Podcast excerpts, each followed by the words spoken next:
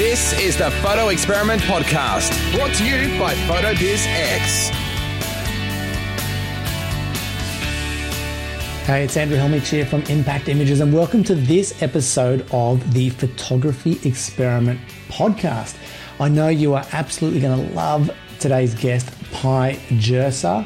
He is one of the most creative and successful business operators and photographers I've ever had the pleasure of interviewing, and he shares a ton in today's episode. Now, before we get into that, you might be a little confused as to why an episode of the Photography Experiment Podcast is popping up inside the PhotobizX podcast feed.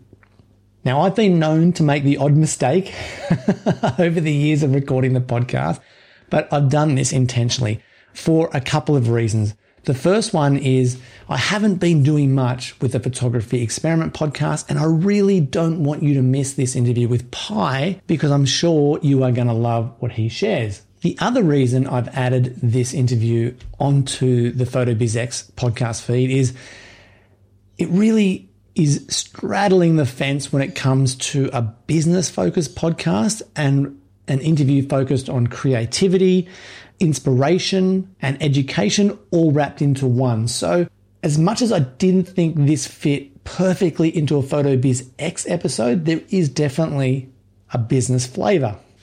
And the whole idea of creating the Photography Experiment Podcast was to have a way to record interviews with inspirational photographers or artists without having such a focus on business and trying to extract something from them that you can use in your business. Now, that happens by default in a lot of those interviews, as it does in today's interview, but I wanted a chance to have a little bit more freedom with my interview style and not having to feel the pressure of digging for something that you can necessarily use in your business, as opposed to just tuning in and being inspired by a guest. So that's that's why I started the Photography Experiment Podcast. Now, the other reason is because I was constantly getting approached by sponsors, other businesses in the photographic industry who wanted to sponsor the PhotobizX podcast. And as you know, if you've been listening for any length of time, I do not have any sponsors on that podcast. It is one hundred percent purely supported by the PhotobizX members. But it's those sponsors that do make it possible for me to be able to record the Photography Experiment Podcast. So for today's episode, there is a fantastic sponsor involved that I would love for you to check out. It's U S B Memory Direct. And these guys create the most fantastic U S B drives you have ever seen. If you can think it or dream it, they can create a U S B drive to match your vision. No matter your brand, no matter your logo, whether you have a mascot or you stand for something or believe in something, they can create a U S B drive to bring your brand to life. I'm going to tell you more about them a little later in today's episode. And with all that being said, let's get into today's interview with Pye Jirsa.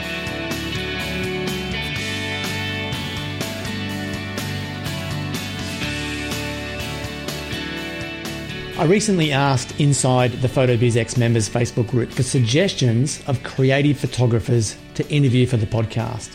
Now, past interview guest Tanya Goodall-Smith suggested I talk to Pye Jirsa, saying that his new course and all the fun he's been having on TikTok would make him the perfect guest. So trusting Tanya's judgment, I invited Pye for an interview. And since setting up the recording, I did some investigating to learn more, and holy wow, my head is spinning. I checked out Pye's photography website to see the most incredible studio space. And trust me when I say you will be blown away when you see it for yourself. A team of over thirty staff, amazing photography, plus I learned that Pye is not only the founder and partner of Lin and Jirsa Photography, a boutique Southern Californian photography studio with an incredible team that shoots over three hundred weddings each year, and they have nearly one thousand yearly client commissions. He's also the founder and partner of S L R Lounge and the creator of every workshop and every resource inside the S L R Lounge library with nearly a million monthly readers. I'm rapt to say that Pye is with us right now. Pye, welcome to the podcast. That was a one of the best intros I've ever gotten. I appreciate that very much, Andrew. Well, mate, it's all true. And like I said, my head was spinning once I, I did a bit of looking around. Tell me and the listener about the studio and the staff that you have there. Yeah. So, well, it's kind of been an interesting year to say the least, but normally in, in regular years, we have about a ten thousand square foot building that we purchased about three years ago, and it houses kind of our, our team of, you know, we have a significant size team for support staff of Lin and Jirsa Photography clients. And then we have a full on production space upstairs where we film our content, our tutorials, and then we have like an entire gallery and client service area. So it's really all of our businesses kind of in that one space. Right. And then I mentioned staff, you mentioned staff, and I know everyone's experienced twenty twenty. How has that affected you and your staff? Oh, it's it's it's been brutal. I mean, um, so half of our business is really weddings and events. The other half of our business is online education.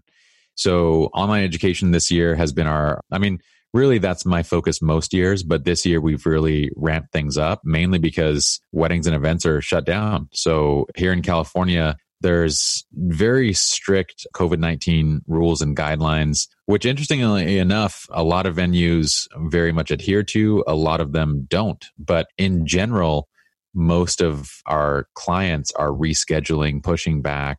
So this year, our support staff has been incredibly busy, but not for the reasons that they would normally be. It's not scheduling new shoots. It's not, you know, it's not sending the team out to existing shoots. It's literally rescheduling everything on the books. So it's been a crazy year on that side. So what has been your stance if a client says, well, hang on, my reception venue is happy to go ahead, so we're going to run with it. We're going to have our wedding. We're going to have our event. We want you there to photograph it. What do you say? Yeah, I mean, for the most part, if our team members are good to do it, then we have been, you know, shooting. Granted, um, yeah, it's kind of like along with all the vendors, we go in, we try and be as safe as possible. We wear our masks, we wear our face shields, and we maintain our distances and just hope for the best kind of. And so far, so good. Like none of our members have come back, um, at least as far as I know, none of our team members have come back, you know, with COVID or anything like that. But it's a risk that pretty much every single wedding vendor is taking when it's forced upon them. A lot of them have no choice. Like they don't have, we're, we're fortunate enough to have two revenue streams in our company, the online side, as well as the client side. We kind of built out and diversified our revenue streams a while back in case of something happening. So this year we really fell back on that. We actually have three revenue streams this year. And this year we fell back on the other two, but a lot of other vendors aren't so fortunate. I mean, this was something that's very difficult to plan for, if not impossible. So they're left having to take these jobs because they don't have another choice. So they have to somehow keep their businesses afloat. Yeah, it's frightening. So you just mentioned three streams. What's the third stream, revenue stream? So we do online education, and then we just launched, it was actually October of twenty nineteen, we launched Visual Flow presets. So we develop uh, very unique Lightroom-based presets that are profile-based and developed on lighting conditions.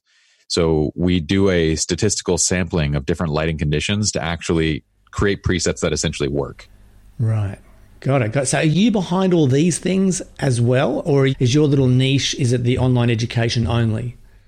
Yeah. So most of it is, I'm behind most of it. Um, on the Lin and Jirsa side, I'm basically the creative director on that side. So my job on that side is really to maintain the studio style and to develop the education to support that style. And then on the S L R Lounge side, my job is to develop the educational products as well as all the free content that we create for our YouTube channel as well as our partners. And then Visual Flow, that is kind of my product baby in the sense of like, you know, I've been rethinking the way that we edit for a very long time. We don't have the resources to go out and develop our own Lightroom substitute from the ground up, which is something that I would want to do, and I would want to do completely different. But we don't have the resources to do that. So instead, I'm kind of working within those limitations and saying, how close can we get to an automated development system inside of Lightroom? So Visual Flow was born of that process. But essentially, everything that I'm creating is all supporting existing, you know, businesses. Like Visual Flow was designed to support uh, Lin and Jirsa's post-production needs. So, you know, processing two million images a, a year we run into tons of different issues that people don't really see. And so from that perspective, we can develop tools in a way that nobody else can, because we're on the ground seeing such a large quantity of images. And similarly, on our educational side, all of our education is actually the training manual for Lin and Jirsa Photography. Like, from picking up a camera to learning lighting to directing, communication, every single one of our, our pieces of education are frameworks for how to learn how to be creative, how to learn how to light, how to shoot, and then how to run a business. So what I'm kind of focused in is just creating all the tools and products and things that we need ourselves. Right. So that's how S L R Lounge was born. It was you creating a manual for your own team. Exactly. And it was intended to be just that until one day we were like, okay, there's fifty thousand people on this site a month. We might as well see if we can sell some of our, you know, our education. And that goes against a lot of what most photographers, you know, I guess, stand by, where we want to, uh, we want to hold close to our chest our style, our editing style, the way we shoot, our locations, the way we light, the way we pose. Whereas you're putting it out there for everyone to basically copy your team style. Why would you do that? I mean, apart from financially. I mean, yeah, you know, so I feel like everything that we do, you can eventually learn, piece together, and do on your own. Honestly, mostly through free education and probably through, you know, Amazon and some books and stuff like that here and there. Granted, you know, putting together all that knowledge on your own takes years. So what we've done is we've created a YouTube channel and we've created various platforms. And I'm I'm happy to give away education all day long, because even if you were to look at our education and try to piece it all together in a way that's kind of cohesive, it would take somebody years to do. Whereas inside of S L R Lounge Premium, the way that that content is formatted and the way that I can design it is a step-by-step framework that goes from point A to point B. And you can jump in anywhere on this kind of roadmap and just start running. And so it's an accelerator. It takes somebody, you know, if it would have taken ten years to become, you know, a master, you can do it in one to two. So what people are paying for is really having everything all in one place and having a, a curriculum that's designed to walk them through step by step, as opposed to trying to like blindly search online and look for, you know, a YouTube video here and one there. And honestly, in many cases, you can't even search for things that you don't know. Like, if you don't know lighting is your issue, you don't even know what to look for in the first place. So I get asked that question a lot. Like, why do we put so much free education out there? And why do we do all this? And it, in my opinion, you know, if someone's going to be successful as a photographer, they would be successful with or without my help. So it really doesn't matter. If I can help them along that journey in, you know, through our freemium content, like our free education, then great. If they want to accelerate that, that journey and kind of go at a faster pace, and they're they want to subscribe to our premium content, then fantastic. But either way, they would have gotten there anyway. So it's kind of, it's this weird fallacy we have. Like, we think that just because we hold our secrets to our chest, that A, they're our secrets, and B, that other people can't learn them. And it's just not really accurate or true. Yeah. So what happens if you hire a new photographer and they come into the team? Look, what kind of standard do you want them to be at? What works best for you in your studio? What's worked best for us is, honestly, we've had a lot of photographers come in who have tons of experience, you know, professional experience. Some of them have run their own studios, run their own companies. Um, yeah, I should say studios. Companies makes it sound like it's something crazy. It, like they run their own photography studios, and they eventually decide that they want to shoot with us. Honestly, what's better than that is usually finding someone that is an enthusiast, that has some experience, but really what we look for more than anything is has a great attitude towards learning. Um, the attitude towards learning piece is something that I can teach somebody virtually anything about this profession, from the creative and technical components of photography itself, to lighting, to communicating, to, to the business side of like how to sell. I can teach all those things, but it's really difficult to take somebody that has a really crappy attitude and to teach them how to have a good attitude. For sure. So, so like it's been easier for us to bring in people that are less experienced and to train them from the ground up sometimes it's from the ground up. Sometimes it's, you know, they're midway, but it's the attitude piece that is really key. And I, I would say the best balance has been attitude first with some experience. Yes. Okay. So do you, have you ever encountered that the problem or the issue of, you know, someone coming in, they have a great attitude, they learn, they soak everything up like a sponge, they become your perfect shooter, your perfect photographer, and then they go out on their own. They go and set up their own oh, yeah. business. I mean, that must be a frustration if it does happen. You know, we want people to come in and stay three to five years. In three to five years' time, they can learn enough to be successful on their own. Some of our people will choose to do that. Some of them, like we have plenty of, of team members that have been with us for almost since inception. Since we started hiring, we have team members that have been with us for almost ten years. So it's really up to them in terms of, you know, what they want to do. What we frown upon is when they come in and try and soak up everything in six months and leave. And it's honestly not even because they're going to be competitors. It's just because it's difficult. It's difficult for us to spend so much time looking for people, you know, interviewing, hiring, and then to have to do it again. But the flip side of that is like, I don't know if other photographers realize just how difficult it is to run a business. I mean, we're so worried about giving people all of our secrets and letting people come in and learn what we have and then for them to go out and do it on their own. First of all, if you've been with us for six months, you might have picked up a few tricks here and there. You might have learned, you know, how to shoot. You might have learned one aspect of the business, right? And the aspect of the business that you most likely would have learned is the technical side. You're a better artist after six months. But you have not touched the business side. You have not touched the marketing side. You have not touched S E O. You have not touched website. You haven't touched any of the other ninety percent of what makes our business successful.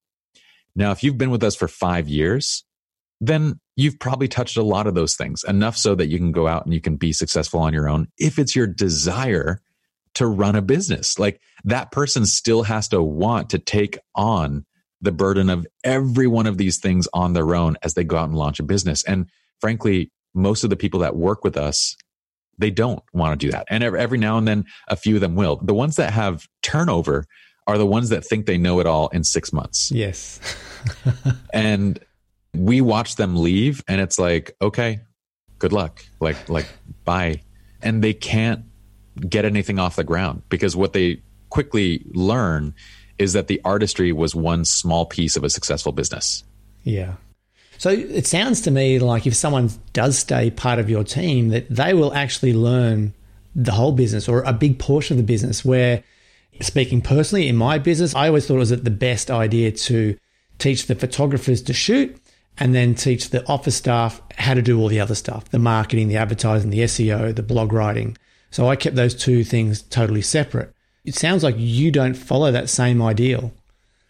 So some of the things that we do are, are separated. Some of them are very much intertwined. So for example, once somebody becomes a, let's say a lead photographer, at that point, they really have to be heavily involved in the planning process of the shoots. And the planning process for us begins with the actual initial sales consultation. So we have visualization exercises and planning exercises that are developed to get down to the core of like what a client truly values. Because if you ask them what they're looking for in a photograph, they can't describe it. And whatever they show you are just pretty pictures that may or may not have actual meaning to them. So we develop these different exercises and visualization kind of, they're, they're literally visualization exercises. We call it the wall art visualization exercise. And it begins at the sales consultation, and the photographer actually has to go through that with the clients. So once they become a lead photographer, they start learning the sales process. They start learning the process of identifying values. They start learning the process of like planning around those values and developing a timeline and scheduling and, and handling all that. But in terms of like S E O, yes, that piece is, is going to be separated from their education. But what is tied together is the client servicing pieces. You know, they, and if they frankly want to, we have a lot of team members that kind of cross-train in different areas of the business. So they're shooters, but they also have a Monday through Friday role. Right. I got it. Got it. So am I right in thinking that if a lead shooter meets the client, they take them through the sales consultation, they help with the timeline, designing the day. They're there on the wedding day. Are they then doing the album sale session as well? they play a part in it. And so that visualization exercise carries on throughout the album design process. Again, it kind of depends on where their interests are. So we have a couple of photographers who are very interested in the album design process, and they're photographers and they handle album design. But anybody on the team can learn the process. They can kind of look and step in and see what are the images that are actually being selected out and going into the album. And we do a lot of kind of training to just show them what are the images that people actually print versus what are the images that you just think are cool. Right. Okay, good. That's important, obviously, in the album design process. So am I correct in assuming that with your business model, you still are relying, uh, I don't know how heavily, on an upgrade, an upsell of album pages after the wedding?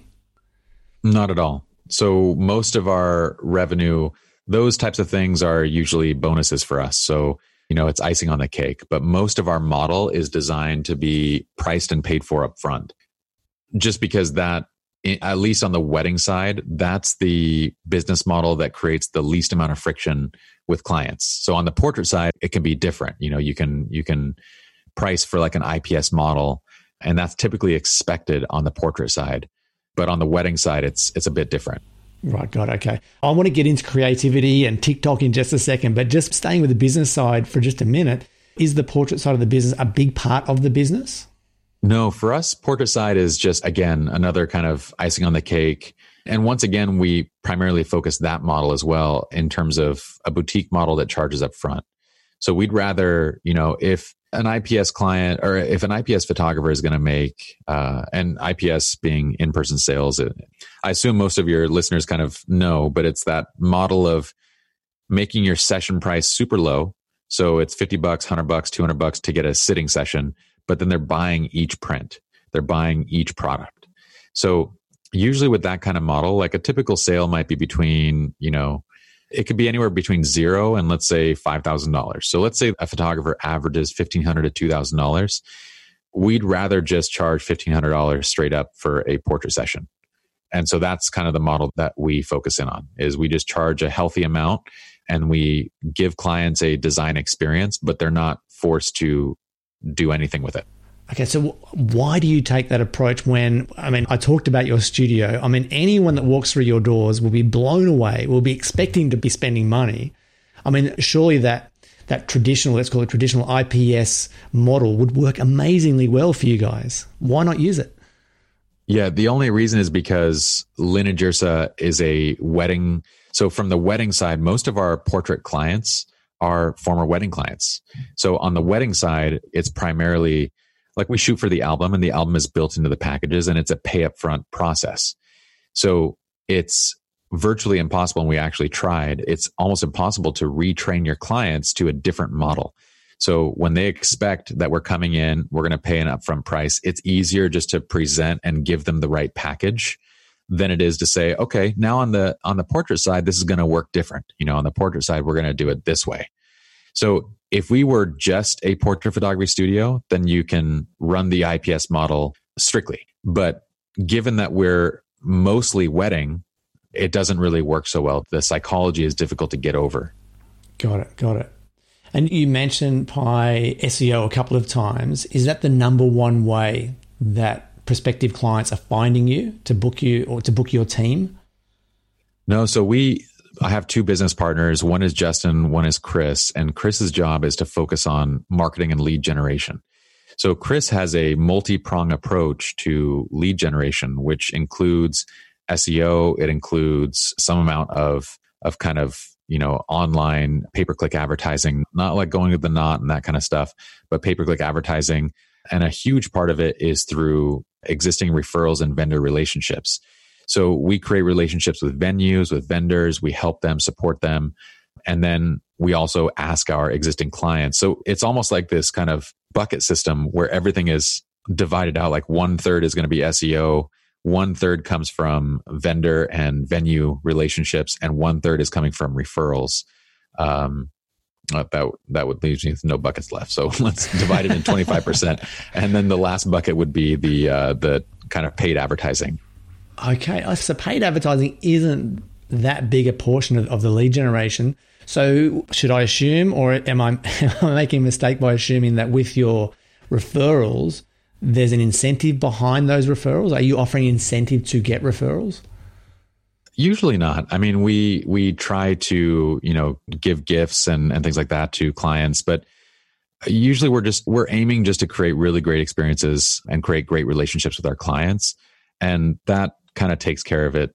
It feels like, you know, as soon as there's any form of credit or monetary compensation, people kind of think differently about, you know, referring, and they start to think of it more of like, is this worth my time to do something? Whereas like we, we really want it to be relationship focused. Right. So we don't worry about that stuff too much.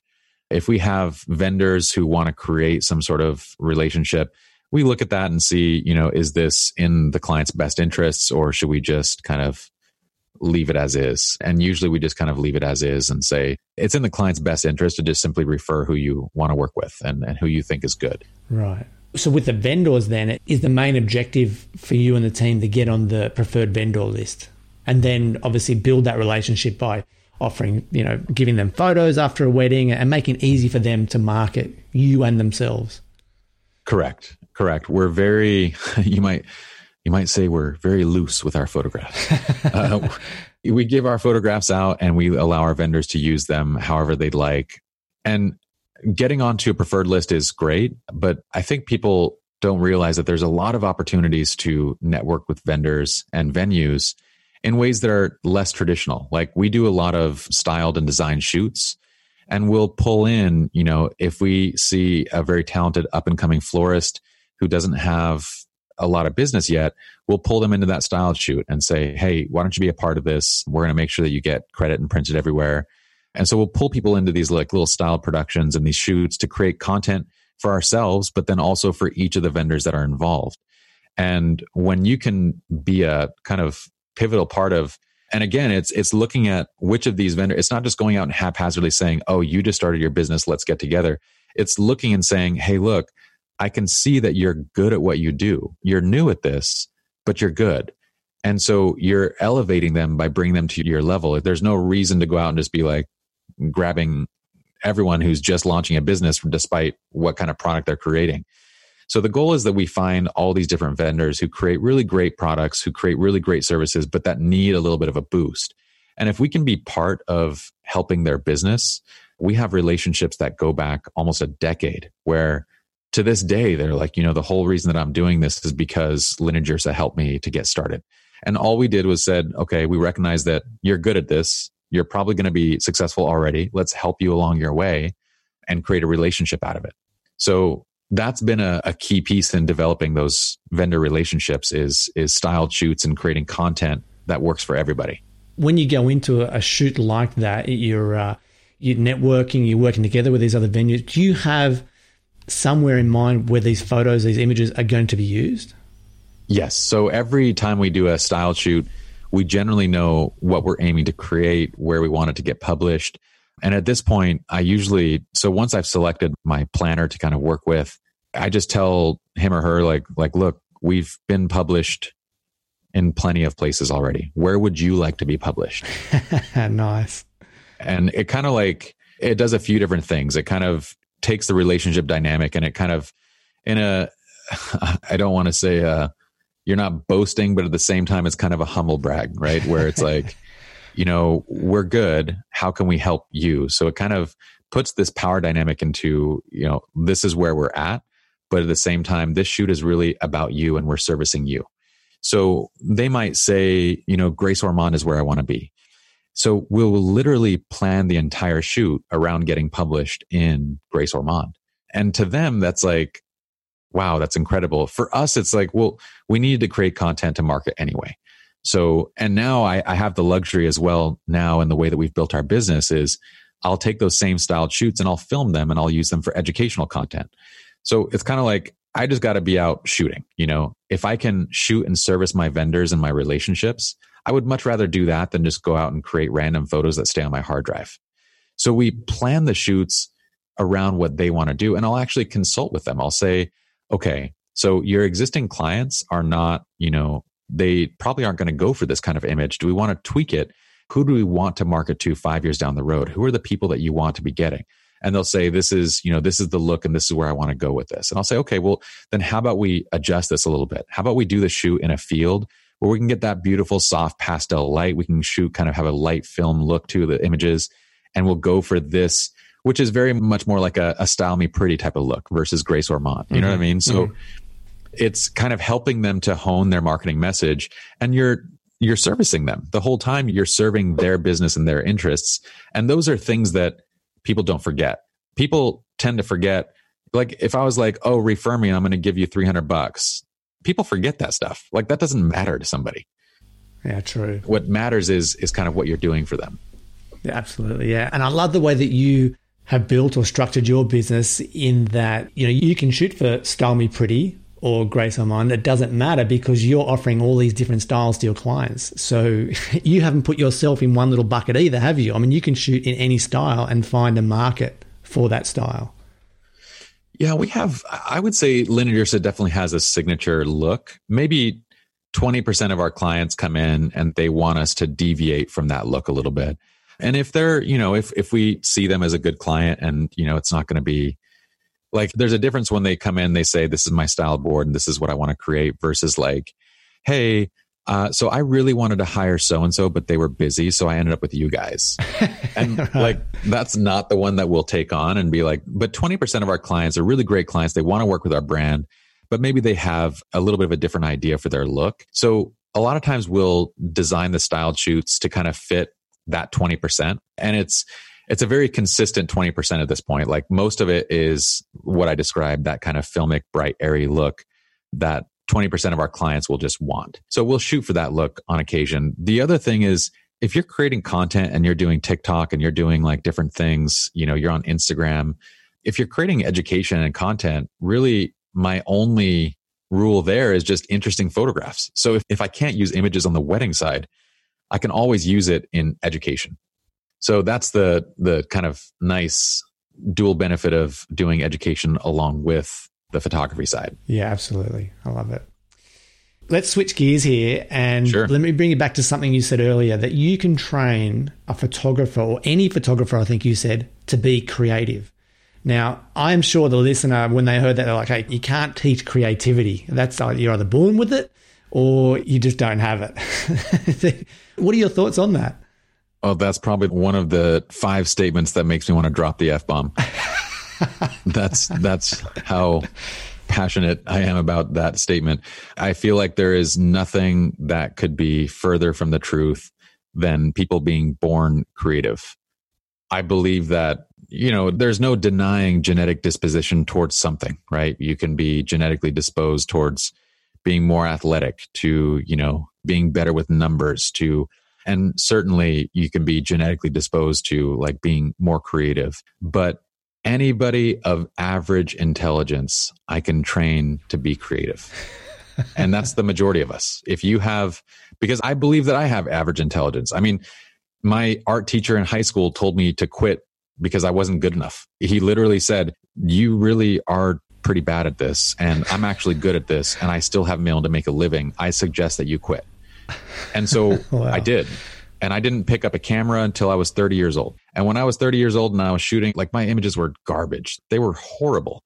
And this is ten years ago, you know, ten years ago. But the only thing that I knew when I was thirty was that, hey, when I actually put my mind to something, I've been able to learn it. I've been able to learn languages. I've been able to learn business. I've been able to learn, you know, go back to school and, and graduate with two degrees and get, I've been able to do all these different things because I've been focused. Whereas in high school, I was just told that I was dumb. My own father said, you know, you really aren't going to make it into college and you have no chance. So you either go and do this two years of service work thing or you go in the military, but college is not for you. You know, so this was who I was when I turned eighteen. And the only difference was a shift in perspective that happened when I turned twenty-one. It was through that two years of service work that I did that I had a complete shift in perspective, learning that, hey, if I actually focused on something, I can actually learn. And it wouldn't be another twenty years till I, I was clinically diagnosed with A D H D four weeks ago. Like this is when I actually find out today what was, you know, going on right. twenty-five years in my, in my childhood. But knowing that, like this was the disconnect for me. Everyone literally just thought I was stupid. And so they would tell me that. Wow. And I believed it. And when I was thirty, I was like, I'm going to pick up a camera. And my images were garbage. And if you looked at those images and you were like, you want to be, I told friends and family that I'm going to be a professional photographer when I was putting out these shitty photos. Like if you saw those photos, you'd be saying the exact same thing. You're like, I don't think this is for you. This is really bad. But the right. difference that a couple years can make is dramatic. And for me, it took probably three years because I focused every bit of my time towards this goal, but I didn't have good training and good education. But now I've created the education that I wanted. So now I can take a photographer from nothing, and within three to six months, they can be, you know, successfully shooting incredible images, shooting second for big weddings for me, like like twenty thousand dollars clients. They're good enough to shoot second, and within a year or two, they can start shooting lead. So yes, I fully believe that creativity, like anything else, is this muscle that just needs to be trained. Well, let me rephrase it or ask you in a different way. If I learn lighting, I learn off-camera flash, I learn some tricks, you know, with reflections and uh, and shooting with, you know, into puddles or using phones and mirrors and, you know, creating great-looking photos, does that make me creative? Like, am I creative now because I know the techniques? I think it puts you on the path, right? So yes, in short, I would say if you learn enough of those techniques, it makes you creative. Because if you just learn a few of those techniques, then you kind of just know a few tricks here and there, right? Yes. But at a certain point, you start realizing what these techniques are. And as you learn each of these techniques, you start adapting them into what you like and how you shoot. And you start taking these tricks and they start becoming kind of part of the natural way that you look at the world. At that point, you are no doubt, you are becoming a creative. So it's really a matter of how much. It, it's, do I know a few tricks, or have I done this enough where I can start speaking the language? If I were to, you know, if I were to kind of bridge this into, I have several passions. One of my other passions is M M A. So mixed martial arts. Really? Yes. I lo- so I love jiu-jitsu, and I'm a huge M M A fan. I do jiu-jitsu. And so you, you watch some of these professionals, like let's say there was this recent fight where this guy strung together the most ridiculous kick ever. He's in the U F C. If you guys go look him up, it's uh, Buckley. His last name is Buckley. Anyway, his foot gets caught by the other fighter. He jumps off the foot that's on the ground, does a spin, and kicks the other fighter in the face to knock him out to the floor. Now, this looked like the most creative and artistic thing. And if you just saw this one motion, then you would just, you'd be like, oh my goodness, you are straight out of a video game. You fight like a god. But what you don't see is the twenty years of practice to string together this motion of things that when it happened in the moment, he knew what to do.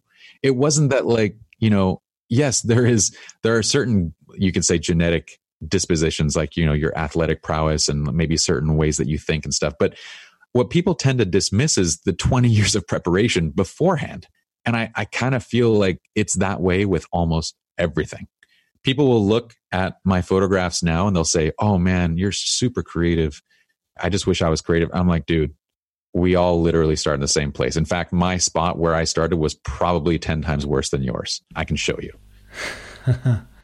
Okay. I totally understand what you're saying. So let me ask you then, do you feel creative? Because it's, you've learned all these, these tactics, these strategies, these techniques. Do you yourself inside feel creative when someone tells you that you are creative?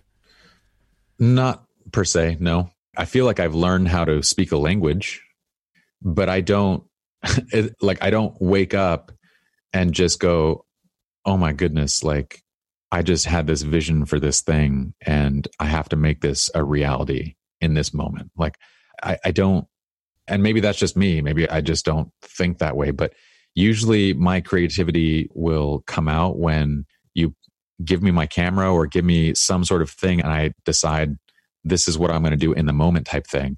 But I do know people that are truly Truly, that are are like the one percenters, and that's what I always I always try and leave room for the one percenters. You know, like the the people that are truly gifted at something, because I do believe that there is that genetic one percent. You know, whether it's creativity, whether it's, you know, some form of art, whether it's athletics, whatever that is, there's the genetic one percent. That's what gives you like a LeBron James.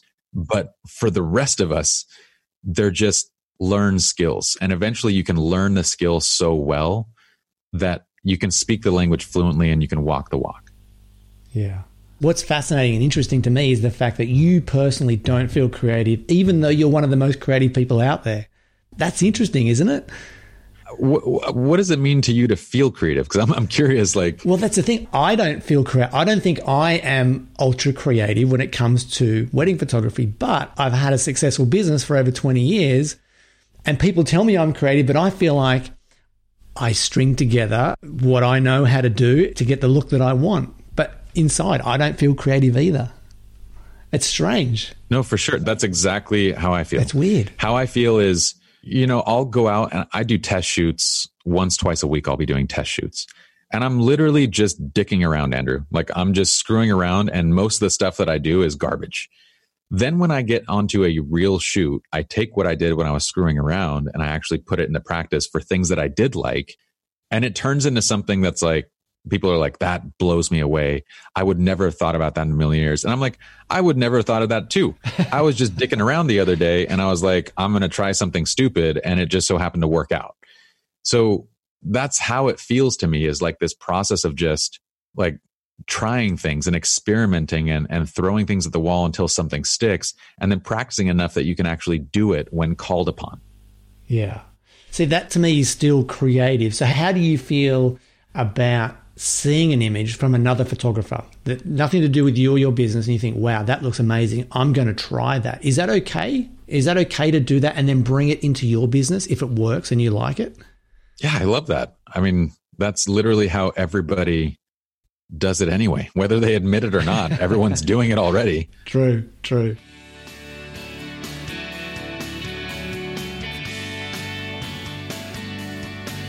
You've been hearing a lot from Pye about how to be creative, how to build your brand, how to get known as the go-to photographer in your local area, how to create a brand around your business. And that's exactly what today's sponsor can help you with. I'm talking about U S B Memory Direct. They create custom U S Bs that honestly can match whatever you can dream up.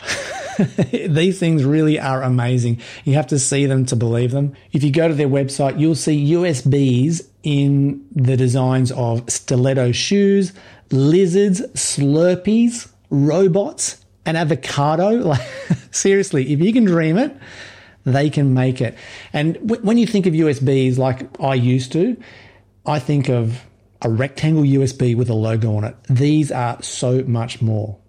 And if you're thinking, well, as a photographer, why why would I go to supplying U S Bs to my clients if perhaps you're using online digital delivery? And there's a couple of great reasons why you need to consider using U S Bs or handing out U S Bs to your clients after a shoot. I mean, the first thing is we as a collective are always preaching to each other how important it is to be supplying our clients with something tangible, something they can touch. Wall art, albums, acrylic blocks, canvases. Like we, we preach this week in, week out. We should be supplying our clients with something tangible. So why would we be giving them a link to a digital download that's only going to be available for a certain amount of time when we have the perfect chance to give them something beautiful, something branded, something that reminds them of us and the experience they had with us every time they take it out of the drawer? And they may not take it out of the drawer that often, but anytime they do, they see your brand, they see your logo, they see your design, whatever you've come up with for your U S B drive, and they think of you. And you've probably heard the statistic that on average, it takes five to seven impressions for people to remember you and your brand. So just think how easy it is to actually place your brand in the hands of your clients. Anytime they rummage through that drawer next to their computer where they have the U S B drives, there's yours. And it looks different to every other U S B drive. Not only does it look different, it's branded with your logo, in your colors, with your design. And they think about you, the photos you created, and the experience that you delivered when you work with them. That's the beauty of supplying a U S B drive as opposed to giving a link to an online gallery. I'd love for you to go and check out U S B Memory Direct, and you'll even see one of my past guests from the podcast, Tony Hoffer, who has one of his designs on their website. It's a it's a quirky looking H for Hoffer in a in a lime green that looks nothing like a U S B that you've ever seen. And in that article, which I'll link to in the show notes, he says that his clients absolutely love and respond to the simple but beautifully designed U S B drive that he gives to each of them. So go and check out U S B Memory Direct. You can find them at U S B memory direct dot com. And if you use the code flash fifteen, all one word, flash fifteen, you can save fifteen percent off your very first order. Well, let me ask you a question that James asked inside my group. The title of his post is Shoot to Sell versus Taking Risks. And I'll just paraphrase or read a little bit of what he says here. Ever since doing I P S, I love it and I'm incredibly grateful for it. But I'm aware that a lot of the time I'll play it safe to get the shot I need to sell to the couple rather than taking risks. How do you as an artist and a business owner manage this and deal with it? What, what would you say to James? Well, that's where my test shoots come in. That's where test shoots, that's where style shoots, that's where all those things come in for me is I'm not going to go out, you know, for a client, a typical paying client, I'm not going to go out and on their time, go and mess around. If they have identified to me certain things that they like, then I will go and do those things. And I kind of pull from, you know, if you were to imagine your creative toolkit, um, and this is the first time I'm going to use this analogy, so hopefully I don't completely screw this up, Andrew. But if you were to imagine your creative toolkit is kind of like a buffet, right? If a client is walking into this buffet, they're going to have certain things that they want and certain things that they don't.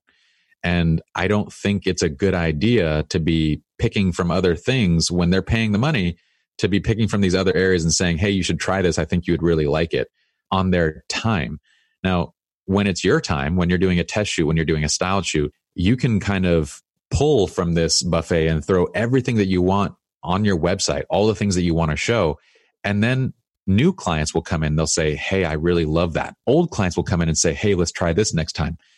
That's where you get to play and refine and kind of stretch your creative boundaries to then work into future shoots. But I don't think that you should be on a shoot with a paying client and be trying to stretch those creative boundaries on someone else's dime. Okay, that's, so that's interesting. So that goes directly against what someone else commented on James's post. They said, say to yourself, two for them, one for me, and apply that to the whole coverage. So shoot two for the client and in your regular, normal style that you know they're going to love, but shoot one for yourself and be a bit creative and think outside the box. So that's that's not a good idea in your eyes. Well, what would you do if I gave you five hundred images and one hundred fifty of them were not ones that you wanted? Yeah, I know, but, but I, I would trust it. I would say to you, Pye, look, I want you to go crazy here. If you think of an idea that you want to try, try it on our shoot if there's time. You know, put aside ten minutes. Would you be comfortable with that?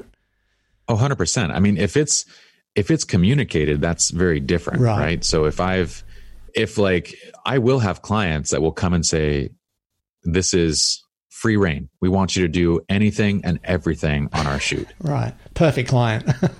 By all means, like when a client comes and says that, this whole kind of two for you, one for me kind of thing works great. But I also have tons of clients that know exactly what they want. And I would say probably the majority of clients that I work with, these are people that are spending, you know, if they hire me for their wedding, their minimum package is between fifteen to twenty thousand. And usually they go up between like forty to fifty. And I'm not going to on their, like they've prepped kind of this, hey, this is the look that we want. This is what we want to do. And I've got all sorts of trinkets and doodads and all sorts of things. I could pull off some crazy stuff, but that's not what they were aiming for. And I don't have that like, Like they're not the person to be like, oh man, that flare is so like I've literally had clients where I, I show them this photograph. And this is like, this is me seven years ago learning that, hey, what I think is cool is not necessarily what a client thinks is cool. And I take this wicked shot. It has this beautiful flare. The flare completely highlights the couple. I mean, it's absolutely just gorgeous. And I show it to him and he's like, yeah, that doesn't work. And I'm like, what do you mean it doesn't work? He's like, that flare is way too strong. I'm like, the flare is like what makes the image. He's like, no, it's, it's, it doesn't look right. It looks like a major mistake. And I, I don't want that photo. And it was, okay, this is a humbling moment to be like, as a photographer, this was so cool. And my client just said it was garbage. So it, taking those things into perspective, like I feel like that two to one rule can get you in trouble in a lot of cases, unless again, you have kind of carte blanche to do whatever you want on the shoot. This has already been discussed. It's already been, you know, they want you to go and play. They want you to, and that does happen from time to time. It's just not my experience. From my experience, it's not the majority. Right. Yeah, I get that. And I know that your clients are going to be different to James's clients, for example, and my clients. Let me take you back to that shot with the amazing flare, which does sound beautiful. Did you delete it? Did it make it into your portfolio? Did it go to your website? Did you use it in an awards somewhere? Well, I use it for myself, for my portfolio. So like, as much as, you know, this is the interesting thing of there's differences in running a full studio as opposed to just like kind of shooting for yourself, right? If you're shooting, not not shooting for yourself, but let's say you're a single owner, or maybe your husband or wife is is your partner. Let's say it's just within the two of you. You know, you can very much define your style as experimental, right? You can say, like, this all goes to how you design. And one of the big pieces that we help people with in our business training courses is like, how do you design your style, your website, your aesthetic, your messaging to attract the types of clients that you want? Now, maybe you want one hundred percent of your clients to be the, you have carte blanche, experiment and play. Then that really belongs in your messaging upfront. It really belongs in the images that you show. It belongs in the words. It belongs in, you know, what you're trying to convey to a client. And then all of your clients will be happy to let you do that. You might be limiting your client base somewhat, but that's the way to kind of have free reign to do whatever it is that you want, right? To mm-hmm. carry that message from the beginning. But can you imagine trying to teach a team of thirty people just, you know, go out and do whatever the hell you feel like? yeah, nightmare. nightmare. Like it, it doesn't work. Like there has to be. So on the Lin and Jirsa side, what we created there was we created a framework. And I mean, you can call it essentially a formula for a certain look and a style that clients love. So the clients that come to this are not necessarily the same ones. Sometimes they are. Sometimes they cross over. We get the carte blanche ones, right? But most of the clients that come to this come recognizing that this is what I want. It's the same reason that you choose a particular restaurant, because you feel a certain way. And then that allows us to create a training system and a framework to teach our shooters how to consistently deliver on that product. Because we don't have to go and say, hey, our product is something experimental. So here are ten thousand things you got to learn, and, you know, hopefully you pick the right one. yeah. No, it wouldn't work in your business model. I totally understand that. But then you said, like you said, you've got those creative sessions to let the photographers play and learn and practice and try new things, or, or for yourself. Absolutely. Let's switch gears once more before we run out of time here. TikTok, you look like you've gone all in. Do you see this as a platform that's going to be around for a while and is worthwhile investing time and effort into for the listener? Oh, goodness. Um, first question, is it going to be around for, I don't really know. I never, um, I never gauge whether I'm going to, you know, use one of these platforms based on longevity, because I don't think there is such a thing. Like it feels like Facebook, the king of all platforms, is kind of dying. You know, each one of these platforms sort of comes and goes. So I think the best way to look at them is kind of like, is this a good place for me to temporarily put some time? Hopefully it'll stay around, but is it a good place to that I can put some time to increase my audience and to expand my growth, and using those new platforms to kind of help boost your existing platforms. So Instagram and YouTube and whatever other platforms you choose to use. So from that perspective, I think it's absolutely worth putting time into TikTok. I think it's a great platform. Who knows what it will be in five years, but I think with a decent amount of kind of time invested, you can get a really great return on growing your audience. Does that answer it? It does, absolutely. So when you're thinking about business strategy and TikTok, are you creating content solely for TikTok, or you always make sure that you can repurpose it somewhere else? And are you trying to take people from TikTok always to your website or to Instagram or to Facebook or somewhere else? Yeah. So on every, on every TikTok video, I have a call to action. It's a two to three second call to action at the end of the video. That's just, you know, full workshops are my bio, follow me on Instagram and TikTok for more. And that's it. Like that's the call to action. So I was trying to grow very aggressively, you know, at the beginning. And I think I got up to seven hundred fifty thousand people within like three months. a lot of those people started to follow me on Instagram. A lot of them jump into our education. A lot of them went over to our YouTube. So you get a healthy kind of cross-pollination. But for me too, and, and being a systems and frameworks person, I do like to kind of, I like my shoots to be very effective. So I'll have a behind the scenes person, and that person is primarily going to be filming uh, four K wide, and we'll usually tape off the camera so that they know what the vertical crop is. So whenever they're shooting on that four K wide, we also have a vertical crop within that frame. And then whenever I see something that I'm like, oh, this will work perfectly for TikTok, I actually just have my assistant, or I'll just film myself from my phone just to make sure that I have that exact thing that I want. So they're usually the same shoots that we're trying to kind of essentially create all the content for the different platforms. But you do have to cut the content specifically to TikTok. TikTok will translate very well into Instagram Reels, but not so much. Like, you can't really take the same content from YouTube and plug it into TikTok or vice versa. It just doesn't work. Those two audiences are very different. So, but there is a lot of opportunity to kind of bundle them all together. Yeah, got it, got it. So for the listener that's running, let's say the majority will have a small business. They're going to be running the business on their own. Then it might be a small team. They're already pretty stretched. What's the advice? Is it dabble in TikTok, have a play with it, see if you get some kind of return, or just focus on Instagram if that's working for you? You know, I would probably say with each of these platforms, it's a good idea to focus on kind of which one you think is going to work best.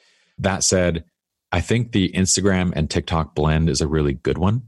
I think you can pull off both of those without putting that much more time into it. At the beginning, all of these things, they feel like they're going to take a ton of time. But once you get good at it, and granted, I've been I've been creating content now for a decade, so I'm getting very quick and efficient with it, to the point where, you know, now publishing to TikTok and then to Instagram, like including the edit and the publish, is about twenty minutes.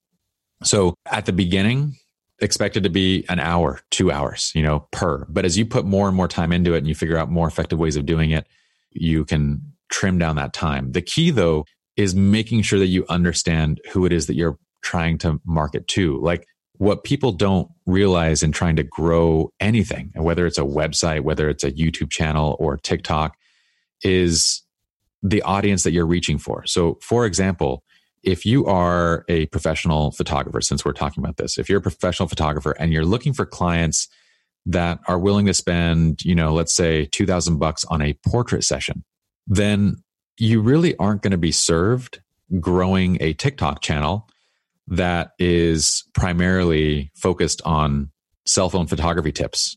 You might be able to get your cell phone photography tips up to, you know, that's primarily what mine is, is cell phone and D S L R photography tips. You might be able to grow that to what I have, like close to a million in a few months, right?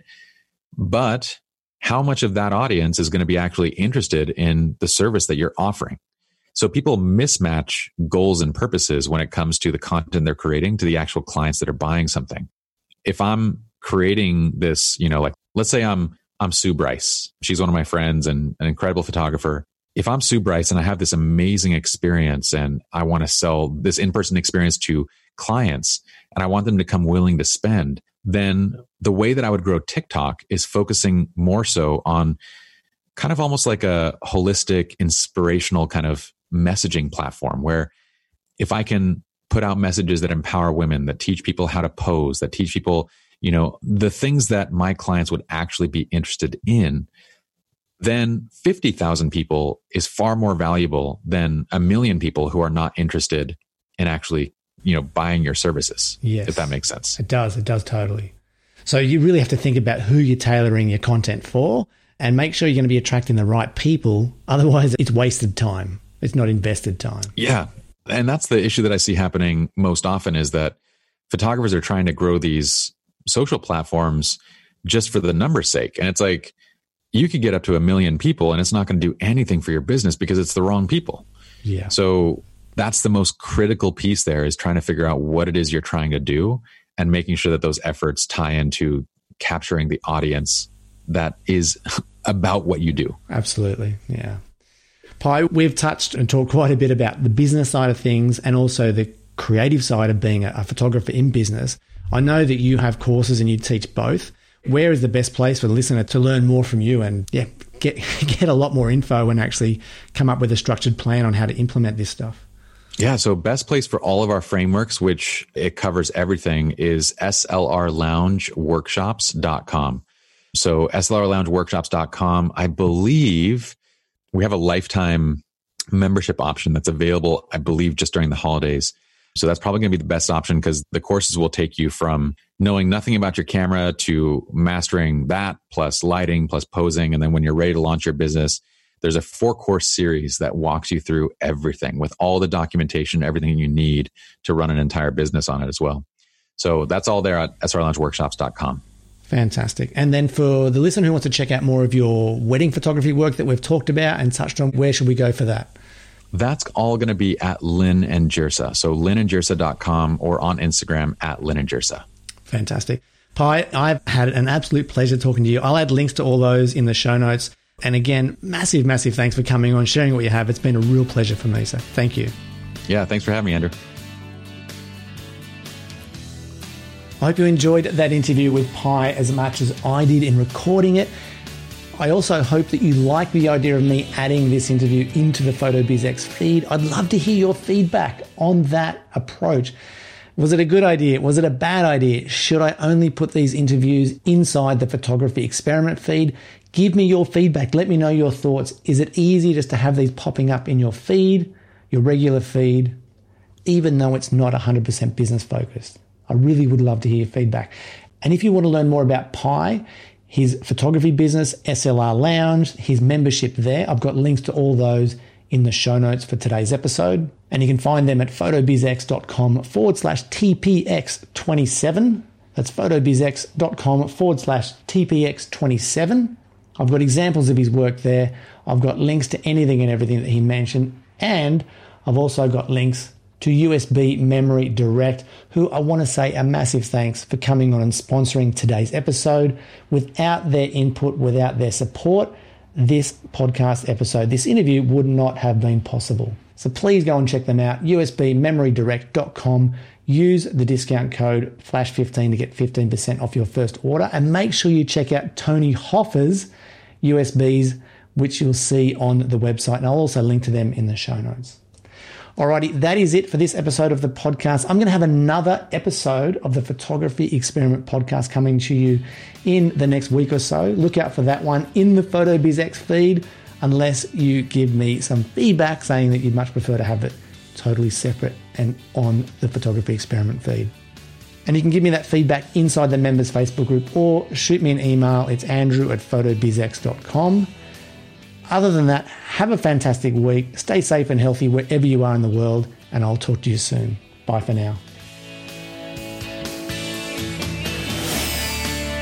You've been listening to the Photo Experiment Podcast with Andrew Helmich, brought to you by PhotobizX, the podcast to help you build a successful portrait and wedding photography business. To learn more, head to photobizx dot com.